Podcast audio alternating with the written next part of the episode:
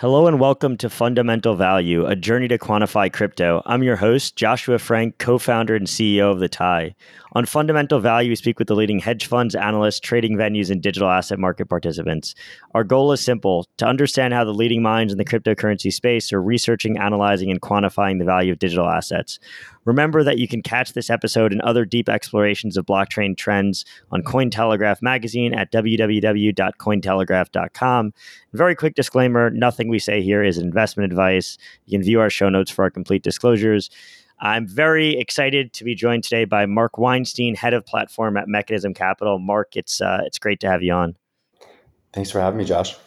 And so, you know, I know you laughed when I, I put this in the uh, in in the Google Doc of the questions, and I know you're like really, but you know, you know, you are known for for playing a little bit of a role in in Fyre Festival. Uh, you know, being the good guy uh, in the story.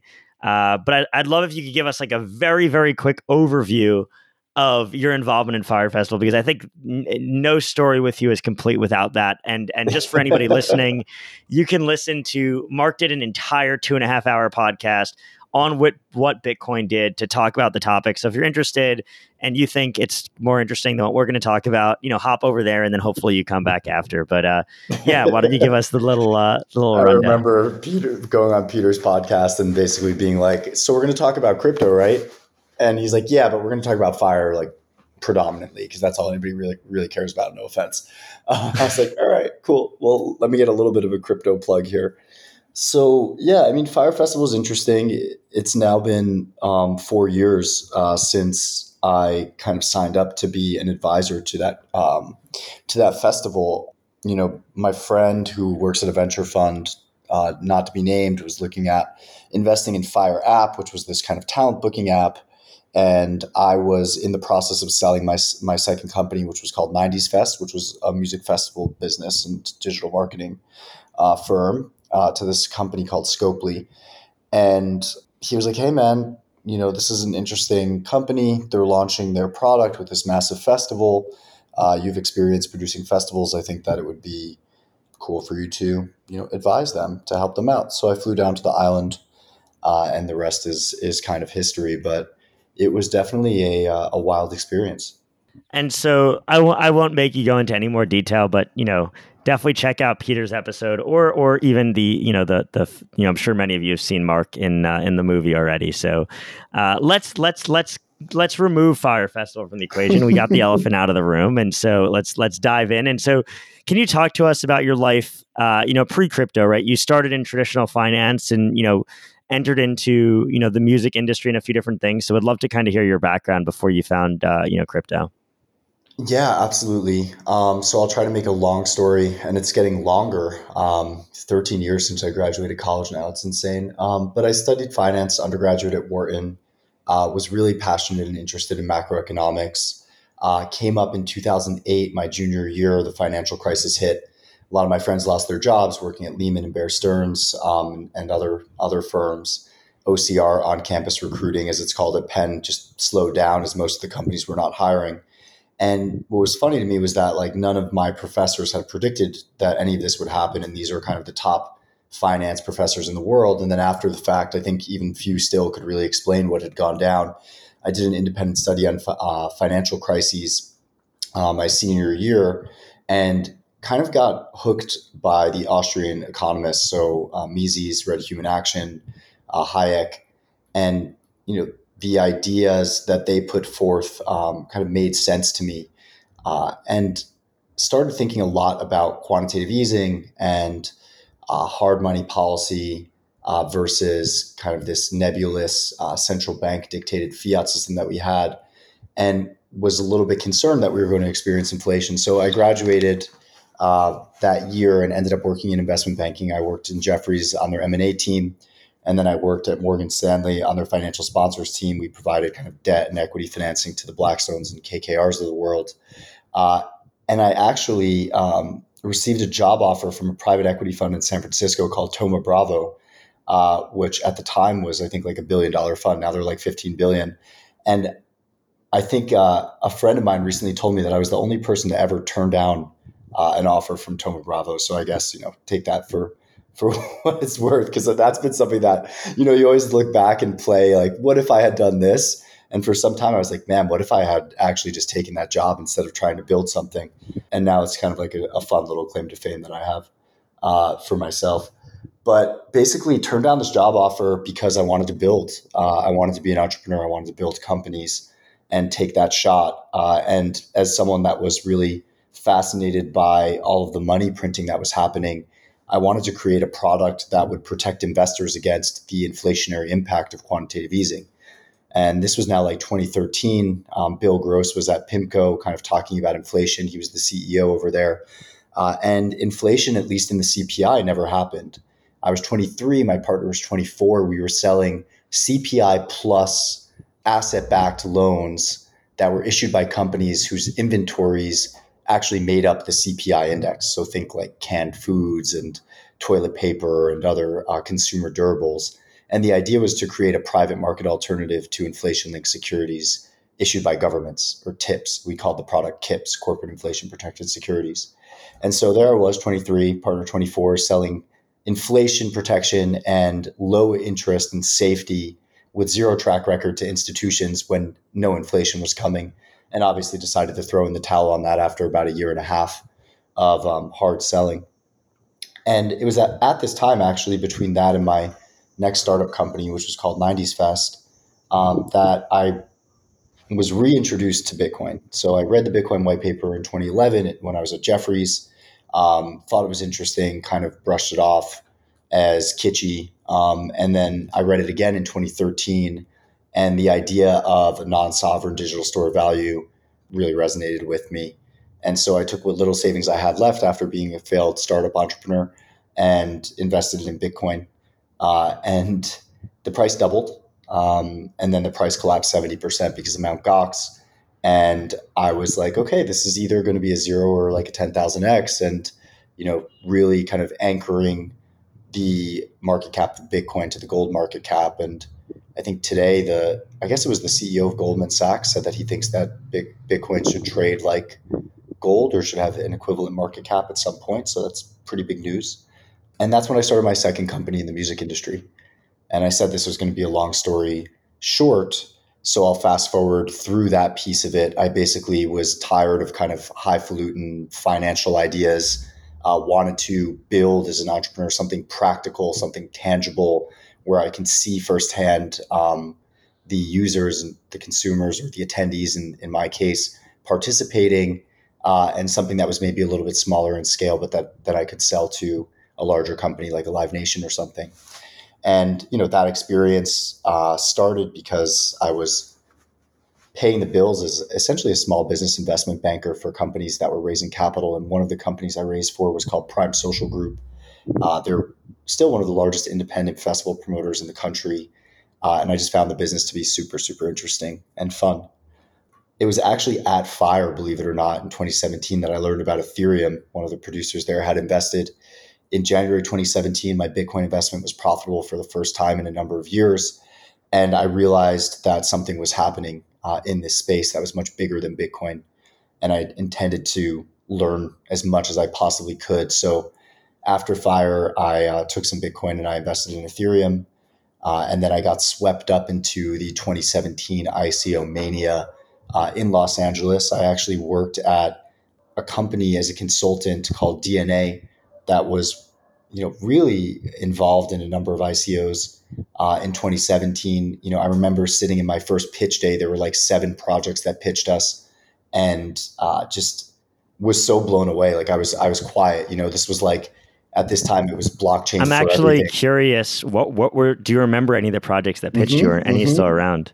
Yes. So Compound came in and pitched in February 2018.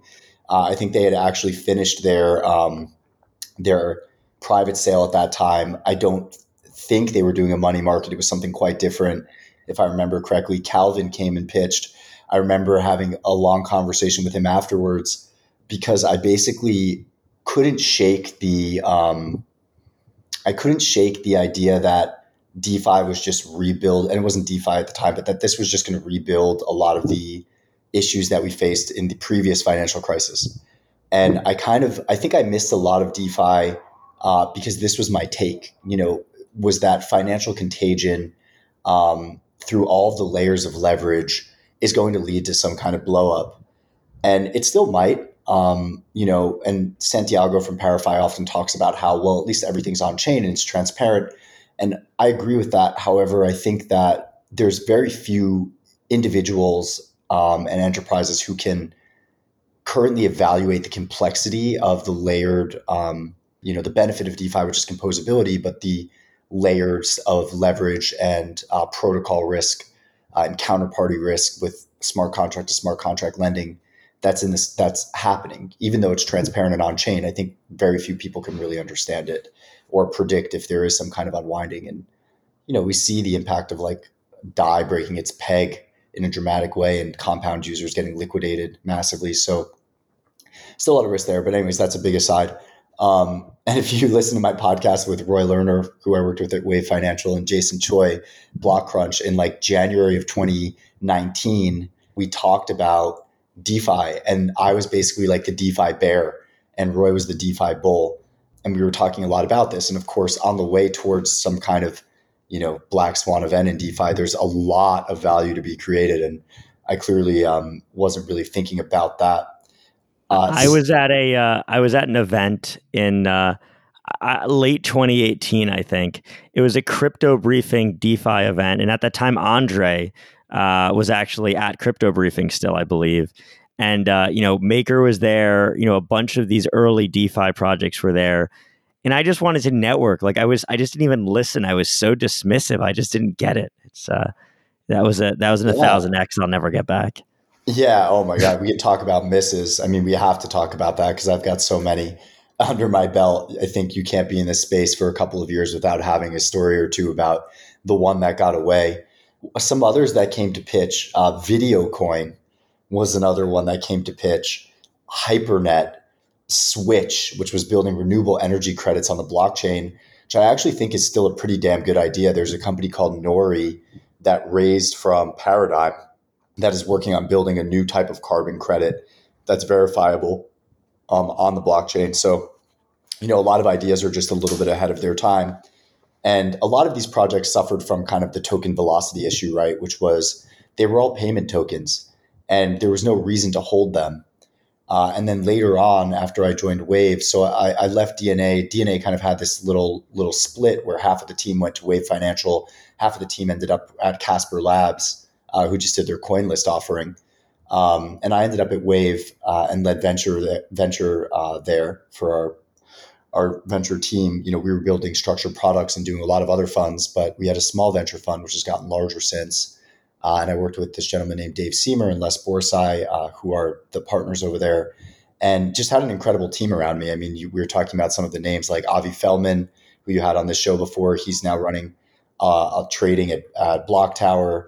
Roy Lerner ended up at Framework um, in the Framework Labs team. Tom Lombardi at 3IQ. Uh, just some exceptional people, and shout out to Ben Tsai, who's still at Wave. He's he's extremely bright, ex you know ex Morgan Stanley, asset management, um, structured products, just knows the stuff cold. So that was a fun experience. But when I got to Wave, it was like you know this generalized mining thing started to become a trend, and I remember Jake Brukhman speaking about it on Twitter and that was my first interaction with Jake. Started going back and forth on it.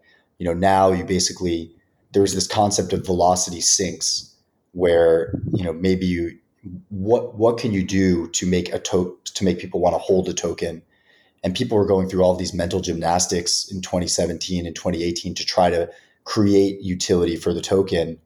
Um, and then generalized mining came along, you know, for tokens like Livepeer, um, and then Tezos baking.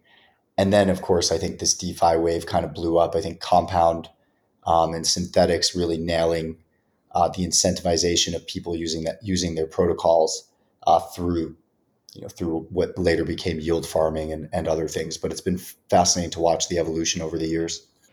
And so, you know, speaking of your experience at Wave, you know, you were on that early stage team that invested in, you know, a number of pro- projects, but two you know, home runs. Uh, you know, I'll, I'll, speak on your behalf, which was you guys were very early in near, uh, and you were very early in Skale. uh, you know, along with other projects. And so I'm curious, you know, what did your due diligence process look like, uh, you know, at Wave, and what made you decide to allocate to a particular project? And you know, how does that differ from what you're doing today? Yeah, I mean, I think I think in the case of near and Skale, you know, we were building the thesis. Well, with Skale in particular, we were building the thesis that layer twos on Ethereum were super important. We're going to become a thing. Um, you know, technically determining at that time whether it would be optimistic or, or zk rollups, I think was you know very early and and challenging. Uh, I still think that people believe that zks are um, you know are the better technical solution, um, but are you know challenged in a number of ways. Particularly, you know they're not not able to uh, you're not able to do smart contracts uh, on zk rollups as yet, and surprisingly to many, I think um, zk EVM from Matter Labs is supposed to launch in a couple of months, um, which would put them ahead of Optimism uh, as far as layer two, you know, EV, layer two compatible EVM um, EVM compatible layer two. Uh, and so, you know, with Skale, it was we had this thesis, we met the team, and Jack uh, was the type of founder that you just wanted to back. You know, he he put an incredible team around him. Um, he was someone that executed extremely well. Um, he understood kind of how to play both the crypto market dynamics as well as the technical side of things, and and build a working product which I think you know a lot of crypto you can you can kind of fall into like the bucket of hyper academic but not really diligent in terms of like delivering on on product deadlines um, and shipping. Uh, and then the other side of it is on the other extreme is kind of just like vaporware. Uh, and I think Jack had the the kind of tenacity to build and execute. So that was really the really the process at the time. It was like you know build a thesis and then look for the best teams that were that were developing in um, in each space. And of course, like Ethereum scaling, still an issue today. Um, two years later, the Near protocol team um, were another case of an exceptional team that just shipped, um, and they've been you know working extremely hard. They just launched, I think, the Rainbow Bridge to Ethereum, and we felt you know we felt that at a thirty million dollar valuation, I think it was at that time, there was just a ton of upside. And so, you know, I was going to wait for this later, but you already got into, you know, this this layer 1 conversation, right? The near Ethereum and the need for, you know, layer 2 on Ethereum. And so, you know, I'm curious, you know, your thoughts on on layer 1s broadly. I mean, you know, would love to to dive into, you know, near, but, you know, also talk about, you know, some of the other layer 1s that are, you know, coming out. Uh, you know, whether it be Polkadot really rolling out or, you know, Solana, which is gaining traction, Binance Smart Chain, you know, Avalanche, Tezos, you name it. You know, do you think this is a winner take all race? Uh, do you think Ethereum has lost, you know, some ground? I mean, w- what is your where where do you currently stand, you know, as it relates to layer ones? And you know, yeah, I mean, just love to get your thoughts there broadly. I think you're you're seeing the success of competing layer ones. Well, in terms of use, right? Like Binance Smart Chain is probably leading the charge as far as layer one competition from actual users um, and volume goes. I think Solana is still early, but they're starting to build traction. Uh, I think you know, obviously, Polkadot. We're waiting for kind of parachain auctions, and I think that's going to set off a whole wave of um, new possibilities and certainly new, you know, new financial opportunities for investors as these parachain auctions take off. I think that many, you know, the reason why these layer ones are EVM compatible is to make it easy to port over kind of liquidity and users from Ethereum, which to me makes each of these layer ones in a way like an Ethereum sidechain with a particular use case, right? Like Binance Smart Chain is is faster, but it's not as it's not as secure. I mean, nobody could argue that it that it has anywhere near the security of Ethereum, and many builders in the in the DeFi space on Ethereum would probably argue that it's decentralization theater. You know that there's a lot of keyman risk with CZ, even though there's you know there's as many nodes on running on Binance Smart Chain as there are on some of these um, other kind of like more hyped up, you know, layer ones and layer twos. I think I think we will live in a world where there's going to be potentially app specific layer ones like Flow is another example of one that has traction with NBA Top Shots. you know, clearly they wanted to build something that was very specific for the users that they wanted to onboard into their ecosystem. You know, it's it's interesting that you say that because like that's the way a lot of stuff was built originally, right? And it seems like we moved away from that with Ethereum. Uh, and and it's funny to see, you know, with your example with Flow, you know, that coming back a bit. So that's a that's an interesting take.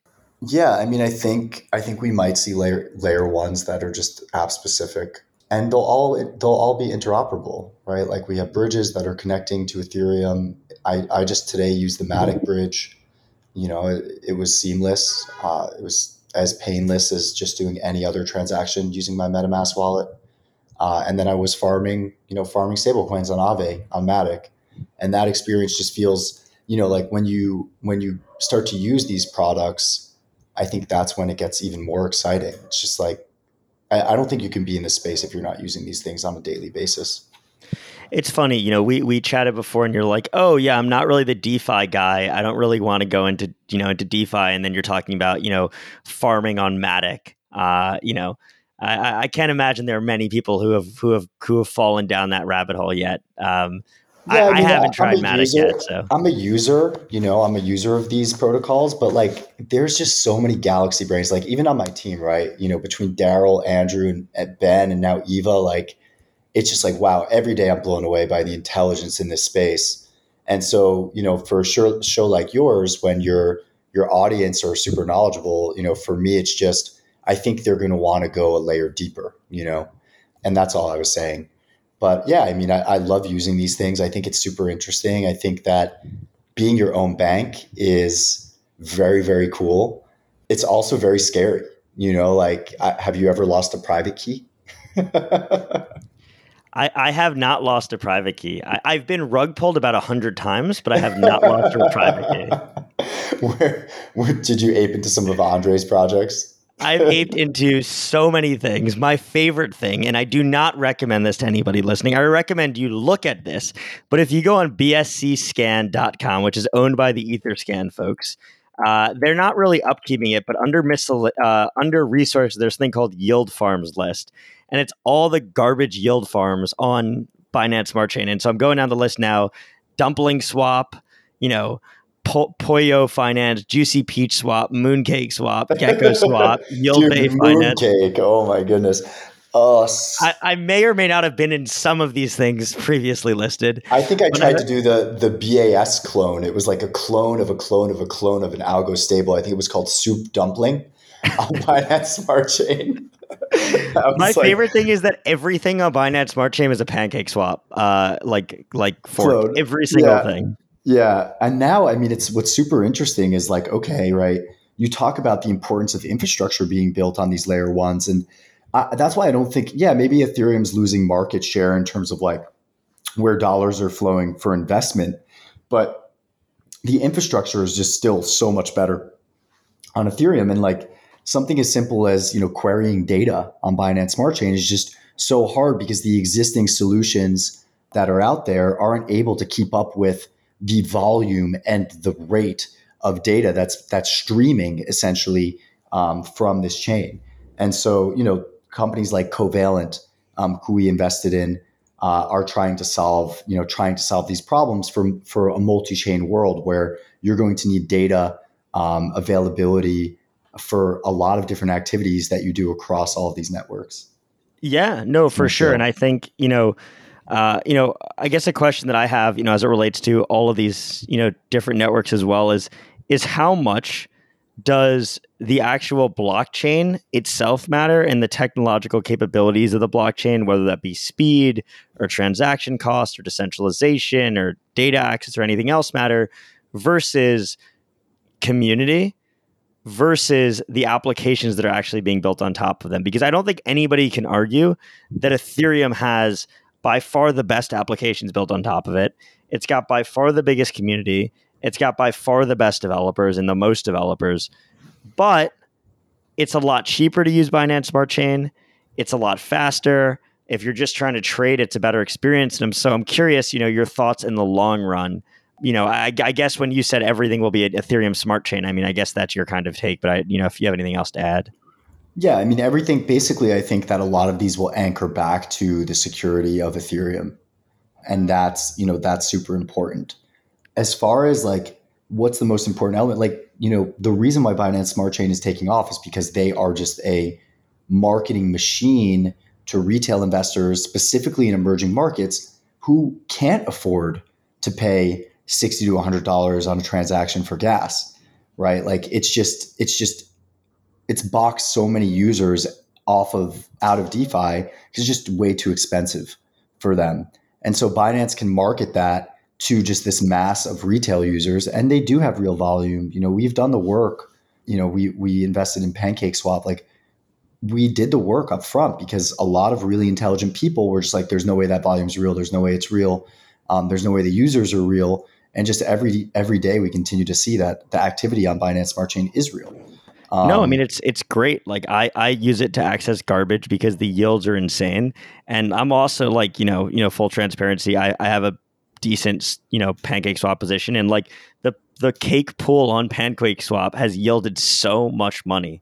It's ridiculous because I mean you were like you know, you know I was you know, what'd you say? Sorry, you're a profit, Maxi yeah, yeah. I mean, look, I mean, you could still get a hundred percent APR on Cake, and because there's no, there's effectively no transactional fees on Binance Smart Chain, right? If you're compounding that, you can get close to a three hundred percent APY.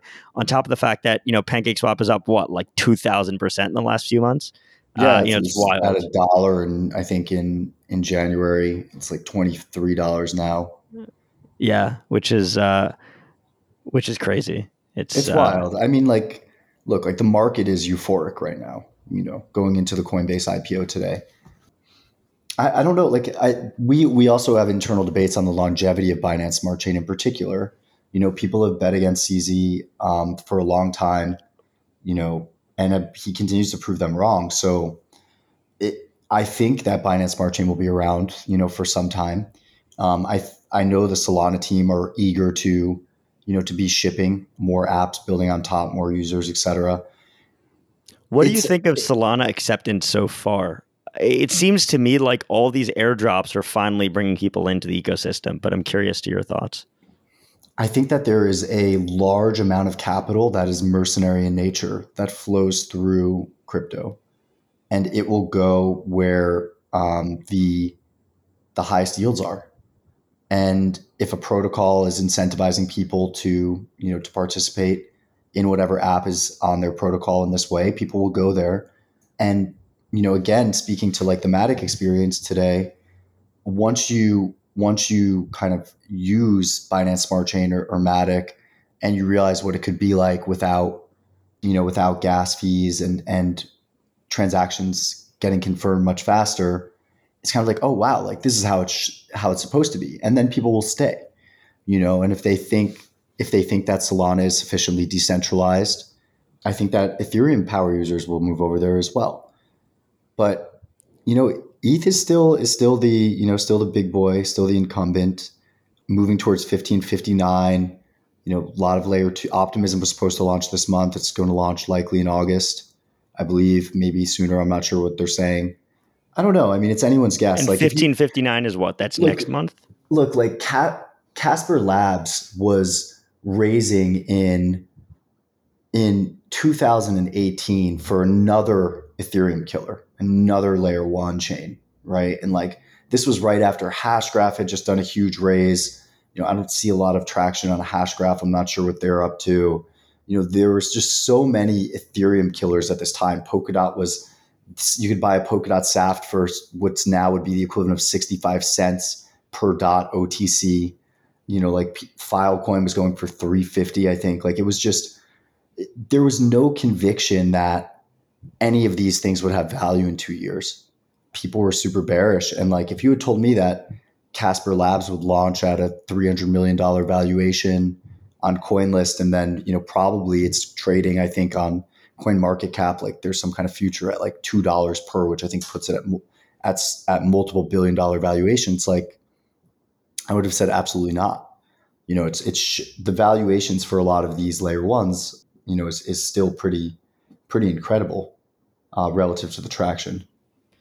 Yeah and and does that concern you? I mean yes and no. Um I think I think that there's a lot of euphoria um, in crypto markets today. I think I mentioned that earlier. Like, you know, the Coinbase IPO looking like either you know a great, you know, one like objectively outside of price movements, like a pivotal moment for the space. Incredible, you know, like people wrote off Coinbase as well, right? After the first the first market downturn in, in 2014 after Gox. Like Oh, I I remember, I mean not even 2014, but but in, in 2018, after they raised that, you know, that round at I think it was about an eight billion dollar valuation. billion dollar valuation. And I people were I, laughing. I invested in that round and I and I had buyer's remorse. I had buyer's remorse on that one immediately. I was like, I should have just bought Bitcoin. Uh, and I think I think that as of today, it will have outperformed a Bitcoin investment at that time. But, but maybe the not. thing to keep in not. mind is you may but have you sold the Bitcoin. Yeah, exactly. So you kind of like this is another thing that I'm realizing is like the forced hold is incredible on venture investments. Like liquidity is a gift and a curse, right? Because you right. because we're all subject to the emotions that the market creates for us, right? Fear and greed. And um and it's hard not it's hard to I think two of the hardest things in this space. One is sizing a position with enough conviction when others don't believe in it. And the other is then continuing to hold through the volatility um, when you've realized some pretty exceptional gains, right? Like selling Rune at a 10x is that that's a great outcome in any industry to do that in a year's time, except in crypto because it's an 1000x, you know, uh, half a year later. And and there's a lot of that in this space. And then staying sane and being like, okay, there's going to be other other at bats. I think I, I don't know. I mean, uh, where valuations are today, I, I like a good gut check is to speak to someone that's raising capital not in the crypto space. Speak to someone that's working on a seed stage startup that has shipped a minimum viable product that has users and can barely get a $15 million valuation on a safe, valuation cap on a safe. You know, and then we see projects in the private market right now that are, you know, pre-product raising at 40, 50, 100, 200 million dollar fully diluted market caps. I, I had a I, I got pitched on a on a new governance token, which is uh, you know not launched at you know about a six hundred million dollar market cap uh, for a non-existent yeah. product. And that's the thing, right? Like most most investors in crypto are playing the RV game, so it's all about relative value, right? Like look at the exchange token run up over the mm-hmm. last two months. It's all been about the, the relative value to Coinbase, and that logic makes sense, but that's that's why like it's hard to beat beta as a crypto manager. You know, it's hard to beat Bitcoin because right. these assets are reflexive on the way up and reflexive on the way down. And they on the way down, everything seems correlated, right? There's just really not a lot of safety. So while you know your this that protocol that was raising at 600 million might point to a number of others that are live that you know could suggest it should trade at a five billion dollar valuation right now. Um, the question is like when everything turns in the other direction, you're basically, I guess, like what would be a good analogy? Like you're, I mean, you're anchoring yourself to a sinking ship essentially, or right. tethering yourself to a sinking ship. So, I guess what I can say from like experience through these market cycles is take profits. You know, like FOMO is real. We all experience it you know try not to kind of look at all the things that you missed because there's a if you're listening to this you've probably done really well for yourself um, in this space by any kind of relative metric to other industries. And you know valuations are kind of the good thing about these valuations on the flip side like going to a positive note is every time we have these bull cycles we get a wave of new talent entering entering the space you know new talent from financial institutions new talent on the engineering and tech side which is so badly needed. You know developer talent um, in this space is so i mean the applications we're seeing now are incredible. You know, yeah. it's like people at you know places like blackrock and goldman are applying to work for me. I'm like what? Uh, yeah. It's, it's, it's so funny, and it, it's funny. I was talking to uh, uh, Hassan Basiri, who's a good friend, who's you know yeah from uh, Runs, from Arca, exactly. We should have him and on this show. We we did. It was actually on the show. I'm actually going for dinner after after we record with him. He's a he's, he's a good, good guy. I uh, definitely will do. But anyways, we were joking on the podcast. We are like, neither of us could get a job today. Like, if we were applying into crypto today, there's no chance we would have gotten a job. Zero. Yeah. yeah, man, I feel that, and um, and it's a great time to enter the space. Uh, you know, on the flip side of that, in 2019, if you were looking for a job, crypto companies weren't hiring. So now it's like all everyone's hiring, but there's just you know there's a sea of applications, um, but still not enough developers.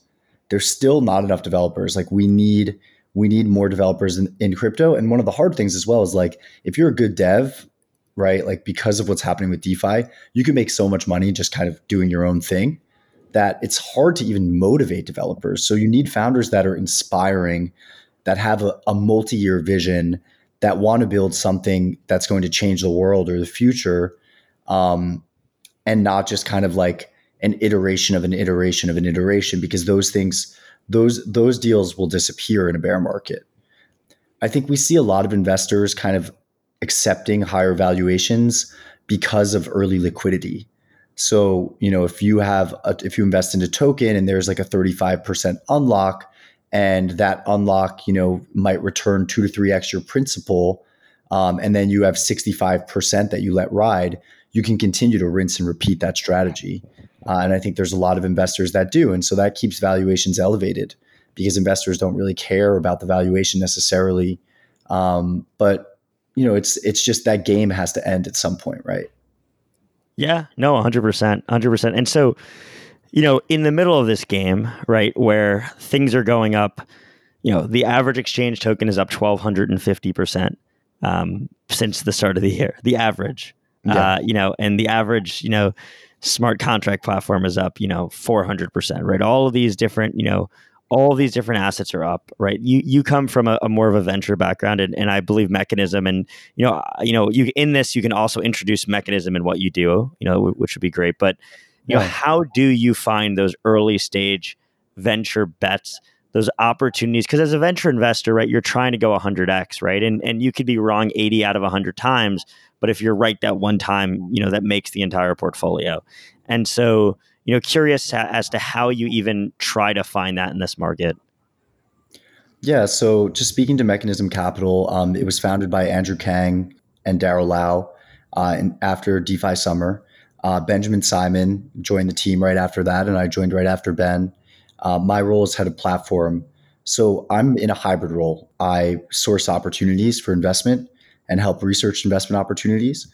Uh, but I also am kind of like an outsourced COO, CSO, sometimes a psychologist um, for founders, right? And I think that building, being a founder of any startup, I've done two, is hard enough. Uh, it's extremely challenging. The odds are stacked against you. You know, most startups do fail. Uh, you have to convince a lot of people of your vision. You have to deliver time and time again. You're always capital raising it's just extremely, extremely challenging. But then tack on public market scrutiny to private market problems of a startup founder, building a community, satiating that community, having a publicly listed token price. You know, when your product you're constantly shipping in production or iterating. Plus, you know, anons in crypto that are just going to rip you to shreds. Yeah, like Twitter anons that are just like nothing you do can be right. So you do you do a fair launch with a cap TVL, and everybody says, "Oh, it's you know, it's a whales game because you capped the TVL and only a couple of whales got in. You uncap the TVL, then you get a billion dollars worth of apes coming in who don't understand the protocol, and the thing goes works against them, and then they're screaming that it doesn't work and that you know you need to you need to refund the dollars because you fucked up.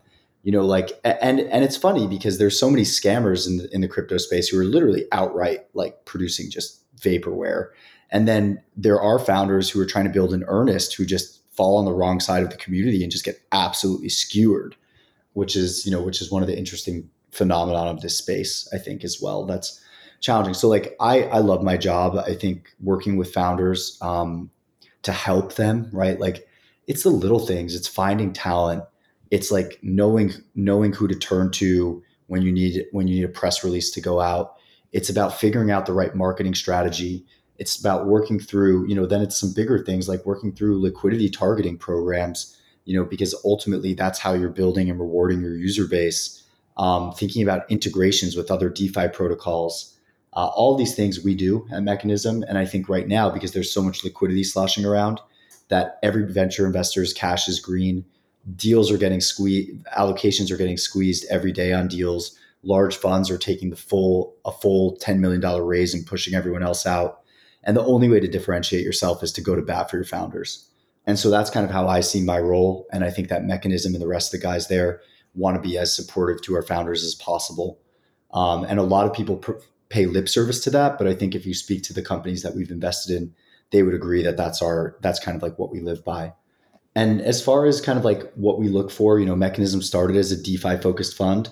Um, I joined in September, and I've been really really fascinated by um, the NFT landscape and the open metaverse uh, and what that means um, for the future and have you know as an angel investor personally invested in a number of projects and started kind of speaking to the guys about about that landscape. And you know we've made a couple of investments there as well. So um, now we're you know we're doing more than just defi.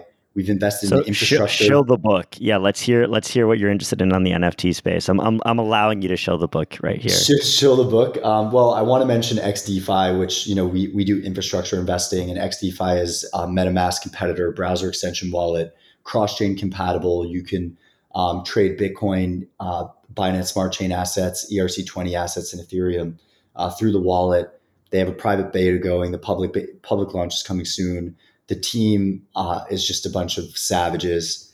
They they're crypto native for a number of years. They know the game. They wanted to build something for people that have been you know complaining about the UI of MetaMask for some time and I think they've done an exceptional job. So I'm really excited for that project. So that's shilling the book. NFT plays, you know, invested in Yield Guild games. Gabby Dizon is an incredible founder. I met him when I was at Wave uh, in 2018 or 2019. I did a blockchain based gaming uh, research report with a couple of the guys on the Wave team. Really thought that that was that was a a use case for blockchain that actually made sense, kind of in-game items that you could own and port between different uh, different universes, let's call them, or different multiverses. Um, and I've seen kind of the technology evolve from ERC 721 to ERC 1155, which allows you to mint multiple NFTs versus just kind of one for each individual, which was kind of just challenging from a tech standpoint. And anyway, sorry, I'm, I'm just getting super excited about these projects, I'm like rambling right now. Gaby no, Dizon, go for it. Go for it. We did the blockchain based gaming report um, Gaby had a game that he had launched, and I'm blanking on the name, but I actually consulted him on a lot of the trends that he was seeing. So he was almost like an, uh, you know an advisor on that uh, project, and really helped kind of open my eyes to this world. And then you know I kind of dropped the ball on it um, personally, and you know he and I didn't stay in touch as much, but he got really deep into the Axie ecosystem uh, and into Axie Infinity at that time, and kind of continued to kind of play and breed Axies in game and earn and was there when they launched AXS and you know really cool story like when when covid hit uh, the Philippines went on lockdown and there was like something like a 40% unemployment rate. I'm pretty I sure. remember this when when they were all earning AXS in in game with Axie Infinity. Yeah, so he started training people like this is how you open a MetaMask, this is how you participate in Axie, and you know you breed you know you breed rare Axies and teaching them how to play, and they were earning money doing it. And then Uniswap airdrop came, and it was like life changing dollars for some of these people. I mean, especially if they held it, it's like talking like 10 10,000 plus. I don't know what the equivalent would be today, maybe like 30 40,000. I'm blanking at what the price it's, was when it's, it dropped. It's, Somebody wrote yesterday it was one PS5, and I think now it's 22 PS5. So I don't know if that means the retail price of a PS5 or the uh, the black market price of a PS5. Yeah, so it's crazy. So like these people in the Philippines getting an annual salary from a Uniswap airdrop, and maybe they had opened multiple MetaMask accounts, right? And Gabby did all of that, and you know I think what he realized was that playing um, games in virtual worlds is actually like it can be a job and you can earn money, a pretty good living doing it.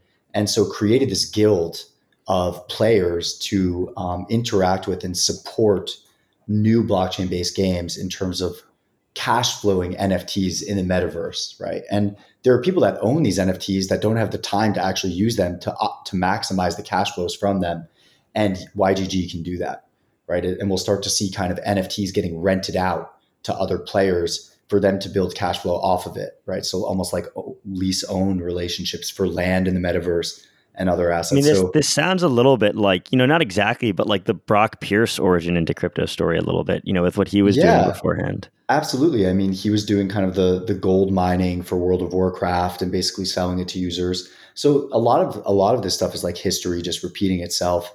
I think um I think like what what's really interesting to me is kind of this convergence technology. So I believe that we will have ubiquitous AR um, in our lifetime. So that hard the hardware for uh, um, augmented reality will catch up uh, eventually, and we're going to see digital fashion and digital items um, and the revenue generated from them exceed the revenue generated from like regular retail fashion.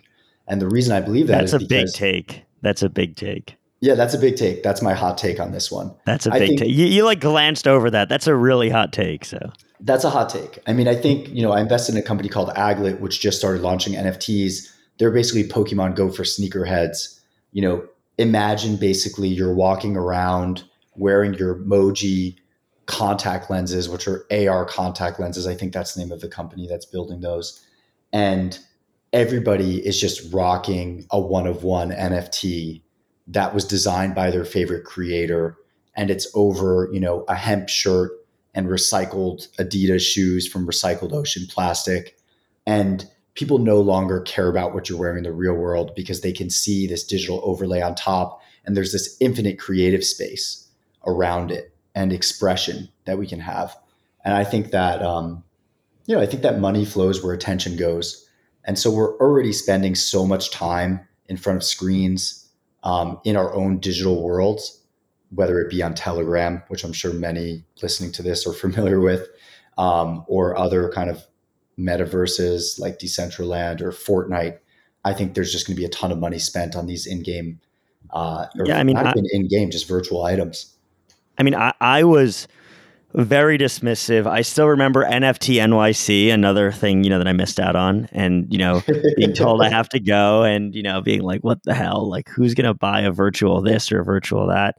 And you know, you're we're starting to we're not there yet, but we're starting to see it. I mean, if you look at fan tokens on Chiliz, right? There's certainly a lot of people that are that are interested in participating that are not necessarily crypto native folks. I mean, you know, obviously the NBA Top Shot mania or euphoria. Mm-hmm. Um, you know, you know, crypto punks, and you know, there, there's so there's so much going on, and you know, a lot of it is still speculative. But I'm, you know, definitely starting to hear and to see lots of people get interested. You know, a little bit of a shilling our our book, uh, not not not an investment, but we write a quarterly report with eToro every quarter, and we're actually coming out with like a twenty piece, a twenty page research piece on NFTs. Uh, and and people on our team share a very similar you know point of view, maybe not as as elaborate as yours, but but similar. And so, you know, the next question is, where do you think the value accrues? right? You know, there, there's the, obviously the protocol versus application argument on whether or not Ethereum should be valuable, the things that are built on top. But let's talk NFTs. Is it Rarible that should accrue value? Is it Flow that should accrue value? Or is it the things that are being built on top that should accrue value?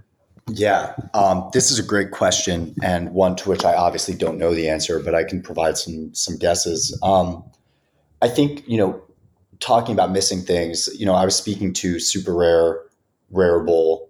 Um, I didn't look at OpenSea because they weren't raising at the time. By the um, way, I was at Gemini's office right after they bought Nifty Gateway, and I was like, "Why the hell did you do this?" Yeah, um, and I mean, look at how successful that's been so far. Now we're we're experiencing a local top in NFTs, right? Anybody who's tracking the data, you know, Top Shots is going through a little bit of a bear market. You know, the number of buyers and the dollar value going into NFTs is is declining off of the peak. I think you could point to like the Beeple auction is kind of peak NFT in terms of this this particular mini cycle, and that's that's okay, right? These things are going to go through through boom and bust cycles, but you know these platforms have done exceptionally well, and I had the opportunity to invest in in a bunch of them uh, in Q3 of last year, and I passed, and and I passed because I just saw businesses with zero economic profit, you know, they're going to compete each other to really, really slim margins.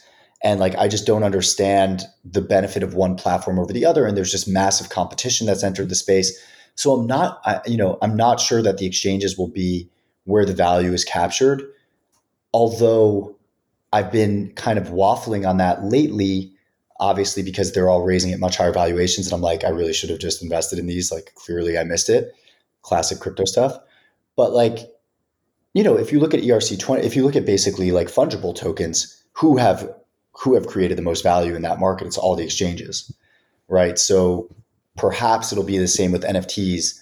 I think what's most exciting about NFTs is like is is the ability for the creator to continue to capture value over time.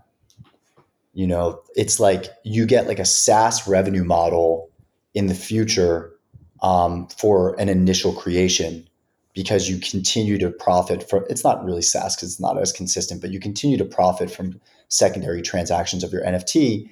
And then you can start to see creators doing things like that force secondary transactions of their NFTs. You know, like 3LAU just launched this melting faces campaign, and he just continues to kind of push the bar forward on this stuff. You know, this melting faces campaign where he launched these open editions editions on Nifty Gateway called Faces, and then he was basically like, if you burn a certain number of faces, then you immediately receive a new one of one NFT. And if you burn one, then you're in a lottery for another rare one of one NFT from 3LAU. And now all of a sudden, there's like a lot of secondary market volume because, oh, maybe faces should be worth more because they're scarce. Or maybe I want to buy four more so I can burn it and earn this other thing. Or maybe I want to burn one. So, like, now the value of faces goes up. Plus, like, all the resale value generates more income to the creator. So I'm just thinking about like all these new games that you can create um, for artists uh, and other creators, like you know fashion designers who are going to do some you know some digital fashion stuff. And I think there's just an interesting universe where creators might be able to capture a lot more value.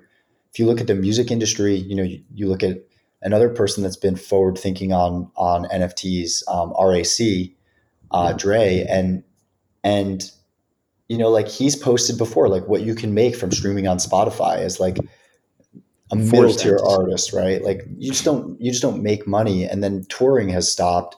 And what an incredible gift NFTs have been to these musicians to come on and be able to go direct to their super fans who want to own these assets. I think Tycho is doing a drop tomorrow, which I'm really excited about. It looks beautiful, and you know uh, capture the value created by by their output in a way that was not available to them before when live touring and 360 revenue has declined so much and that's one thing that i gained from being in the music industry like you know one of the attractive things one of the the kind of like ideas that attracted me to crypto beyond bitcoin in 2017 was all the platforms that were trying to build um, platforms for uh, tickets you know event tickets on the blockchain and there's this major problem in the ticketing industry where, you know, it's essentially they get botted, right? So it's almost like it's almost like these IDOs right, and the and the musician doesn't benefit. It's the it's the uh, you know the reseller that does. It's the reseller that does, right? It's the scalper that comes in and bots, and it's it's Ticketmaster, frankly, because they have a secondary market for tickets and they get a percentage revenue on that, which is in some instances higher than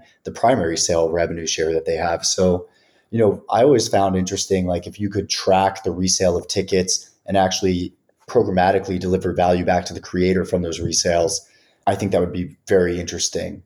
And so, you know, like the music industry showed me some of these things that are broken, and 360 revenue has become a huge part of producers' revenue streams, which 360 revenue de- describes everything outside of just selling their music digitally because like nobody's buying CDs anymore.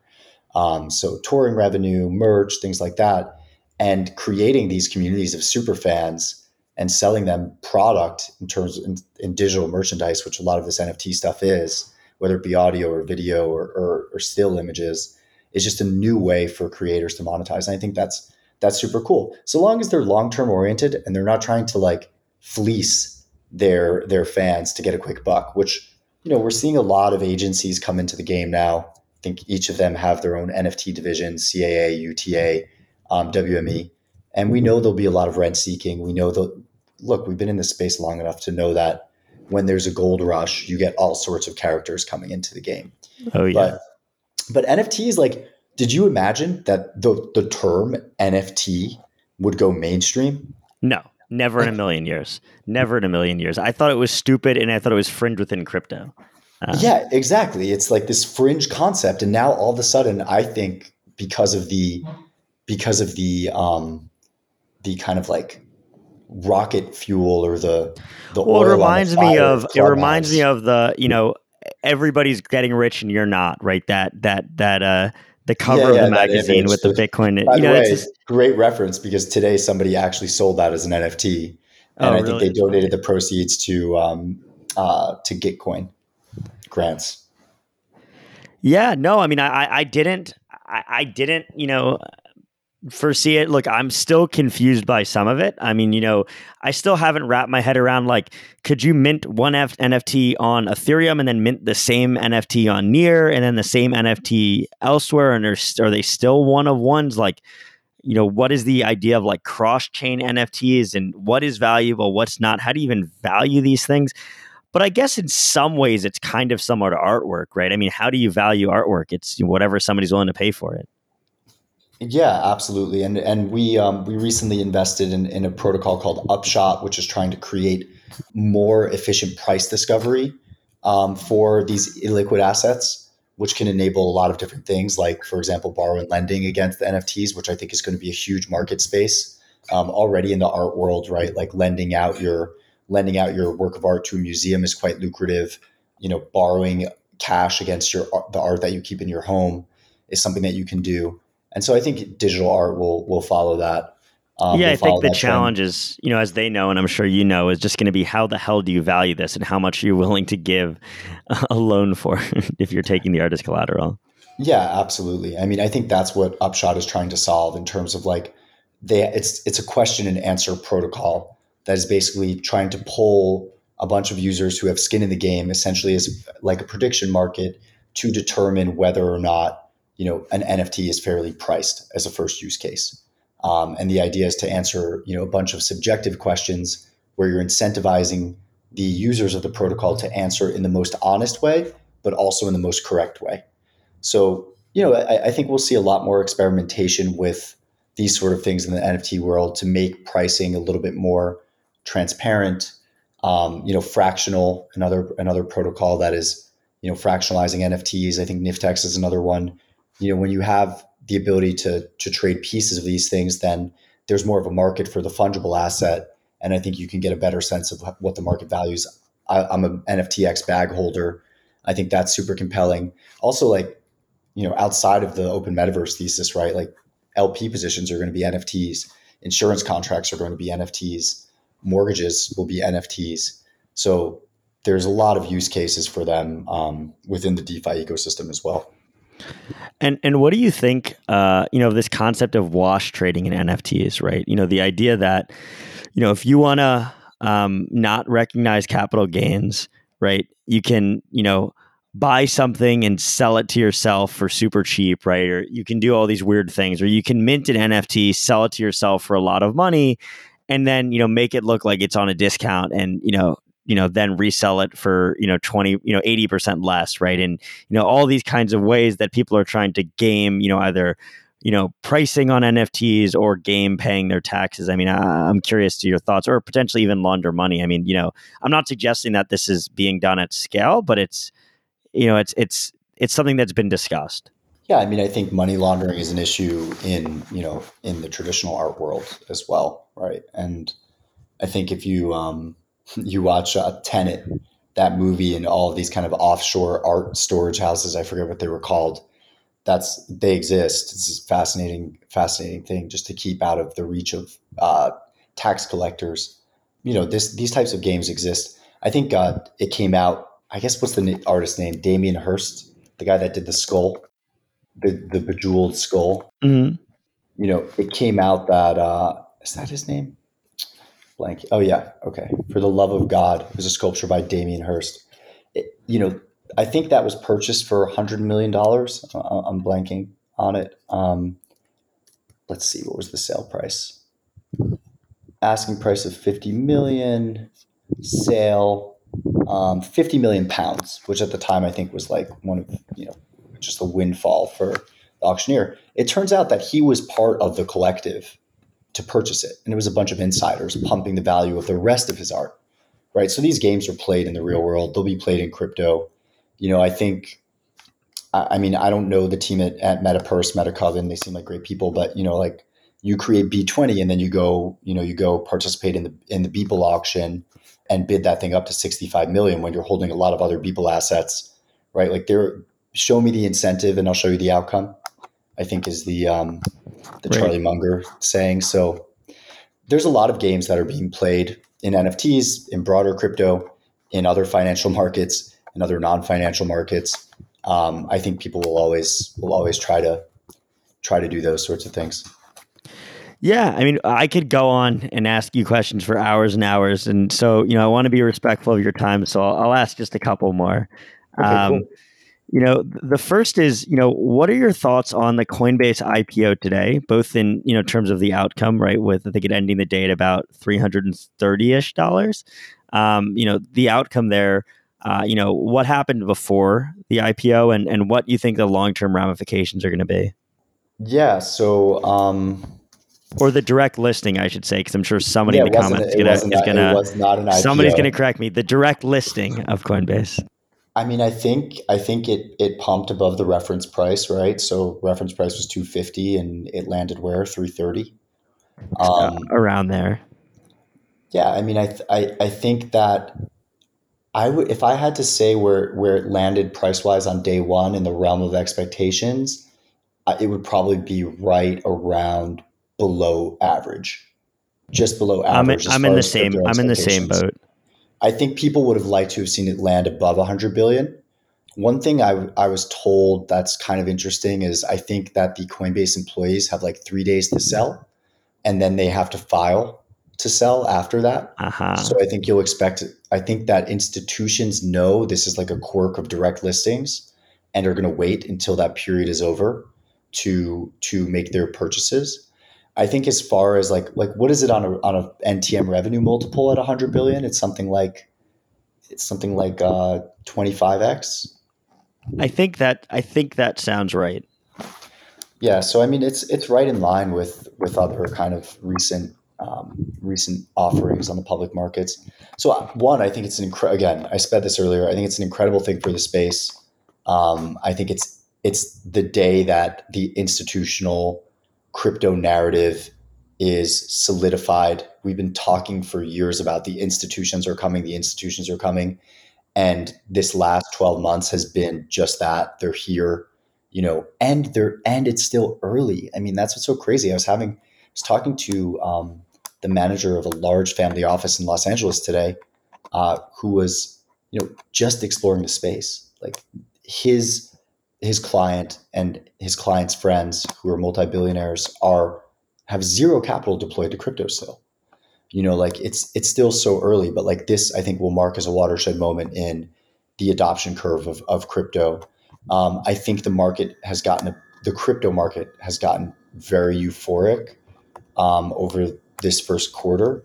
A lot of people have made a lot of money often without you know much effort as long as the money printer is on, we might continue.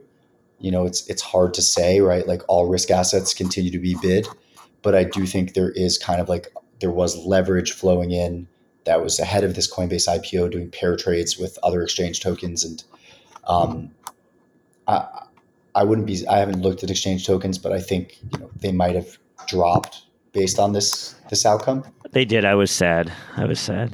Yeah, I would expect that. I mean, I think it was below like I, people were talking 150 billion, 165 billion. I heard at one point on uh, one private market, not like FTX, but an actual, you know, accredited investor private market. You know, people were paying 130 billion for shares a, a few weeks ago. Yeah, so I don't know. We'll see. I mean, it, it's um, it's kind of like a classic sell the news type thing in the crypto space. It felt like um, I, I, had a feeling it was going to be the case. I've been saying that for a few days, and I didn't. I didn't sell the news. Yeah, I mean, we'll we'll see what happens. It's it's the wild west out here, man. Nobody knows, but it's exciting. I'm really happy for all the Coinbase investors. I mean, I know some people that were in that seed round. I'm really happy for the employees who busted their ass through cycles. You know, a year and a half ago, it was not cool to be in crypto. Two years. I remember ago, we we we changed words on our website from crypto to digital assets at one point. Oh, we started man. to make that change. Capitulation. It's yeah, we didn't I mean, fully do it. We didn't fully do it. We're still here. Yeah, I mean, it, it was we're yeah, I'm still here as well. But uh, you know, when I left Wave in 2019, you know, there wasn't a lot of opportunity out there, right? I had to fly solo for that time, and um, I think I think that it's exciting for the space that there's just so much opportunity for investors, for financial analysts, for you know credit risk analysts, for engineers, for business development and marketing people. Like, please, if you're a marketing person listening to this, interested in the crypto space, all of our projects need good marketing talent. Oftentimes, I find the founders that are the most technical, they they underweight the importance of marketing. You know, there's a lot of vaporware projects out there that do great job marketing. Like, who's to say that that marketing te- those marketing tactics are below a project that's actually technically sound and is building something cool. Don't you want to get your product, your token, if you're legitimately building for the next five to 10 years into the hands of as many retail users as possible? Of course you do. Right. So, like, don't underweight the power of marketing. Yeah. Anyways, I'm kind of like just super excited about the space. Whatever happens to prices this week after Coinbase doesn't really matter. I think bear markets are cool too, uh, because there's a lot of shit that gets washed out and yeah, I think we're all just having fun. And so, you know, the question that we ask all of our guests, and, you know, we've hit on this at, at points, is just, you know, fundamentals, right? It's the fundamental value podcast ever, you know, after all. So, you know, how, how do you define fundamentals for digital assets? So I think, you know, that's why I think people love DeFi, right? Because you can actually, you can look at user count, you can look at transaction volume on exchanges. You can look at assets deposited, fees earned, and you can start to actually model out cash flows um, for token holders, assuming that the token holders have rights and the ability to change governance to make sure that you know they can collect fees. And I think that beyond that, right, like I would say the strength of your community um, in terms of the active participation of community members in your in your channels, your social media channels, is super super important. Um, whether you're pre-product or post-product, uh, having a rabid community that has a religiosity to it is a recipe for success in crypto. And crypto runs on memes. I mean, for better or worse, it runs. You know, the world runs on memes. The world runs on narrative. And if you have a community that's bought into your narrative, like Bitcoin, you know, the the biggest meme coin of them all, um, with holders that are absolutely religious in nature, myself included. Um, I think that you'll find success in crypto. So that's a fundamental indicator that's important to look out for. And so my last uh, and final and fun question uh, is is what is the shittiest shitcoin that you have ever purchased? oh man, there's too many. Um, I should have prepared for this one. Um, just throw out names. Just list them out. Well, let's see. So, I invested in a company called BlockX in late 2017 that positioned itself as the Coinbase of Europe. I don't think they ever launched. It was it was the Coinbase of Europe when Coinbase was the Coinbase of Europe, and yeah, that was just this was a token. It was a token deal. Yeah, it was a token deal. Uh, it was like really early on in my crypto days. I was super excited about it. I'm also like hesitant to name projects that I've invested in that were absolute shit, but still have large communities and, and market caps. So I'm not, not trying to get like burned on, tri- on Twitter by a bunch of non frauds. Oh, oh, um, but yeah, BlockX was one of them. I mean, it's funny. I actually, I'll, I'll, give you one quick story about something that I thought was a shitcoin after the fact, but turned out to be not. So I invested in a project called Ecomi, in late 2018. Um, ah, I, I, that's come back from the dead. Yeah, it came back from the dead, and so like I went through like the emotional cycle of like, all right, this is really cool. You know, a wallet for NFTs. They have a bunch of great licenses. They had like DC and Warner and some others, and I was like, this is awesome. But like, there was also this token economic element to it, which was it was going to list at one satoshi per Omi token and like only with a BTC pair. So could it ever drop below one Satoshi? um, which I think was kind of a funny ridiculous crypto experiment, like uh, investing in an asset that could never go down in price. But like, of course, it listed and it was paired against USDT and against Ethereum, and you can go smaller units there. So it did very much go down in price, like 90% and, has since come back from the dead. That's like the like, most crypto thing I've ever heard. Like, let's build something that can't go down in price. Yeah, it was so crypto, dude. It was like it was hilarious. Oh my god, like the shit that I bought into at that time is is funny. But I mean, because there was some real product behind it, real traction.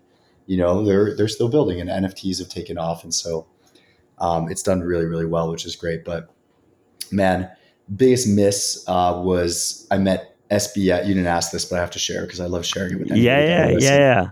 I met SBF we can do we can do Hong a whole Kong. nother episode on misses. We both of us can go through all the things that we've missed. Yeah, absolutely. FTX. I met SBF in, at Token 2049 in Hong Kong right after Jehan from Kenetic. I had a great meeting. I left thinking this guy's going to make a shitload of money. He's going to change the game. And um, I, I I dropped the ball. I just passed it on to other people at the fund, started waffling.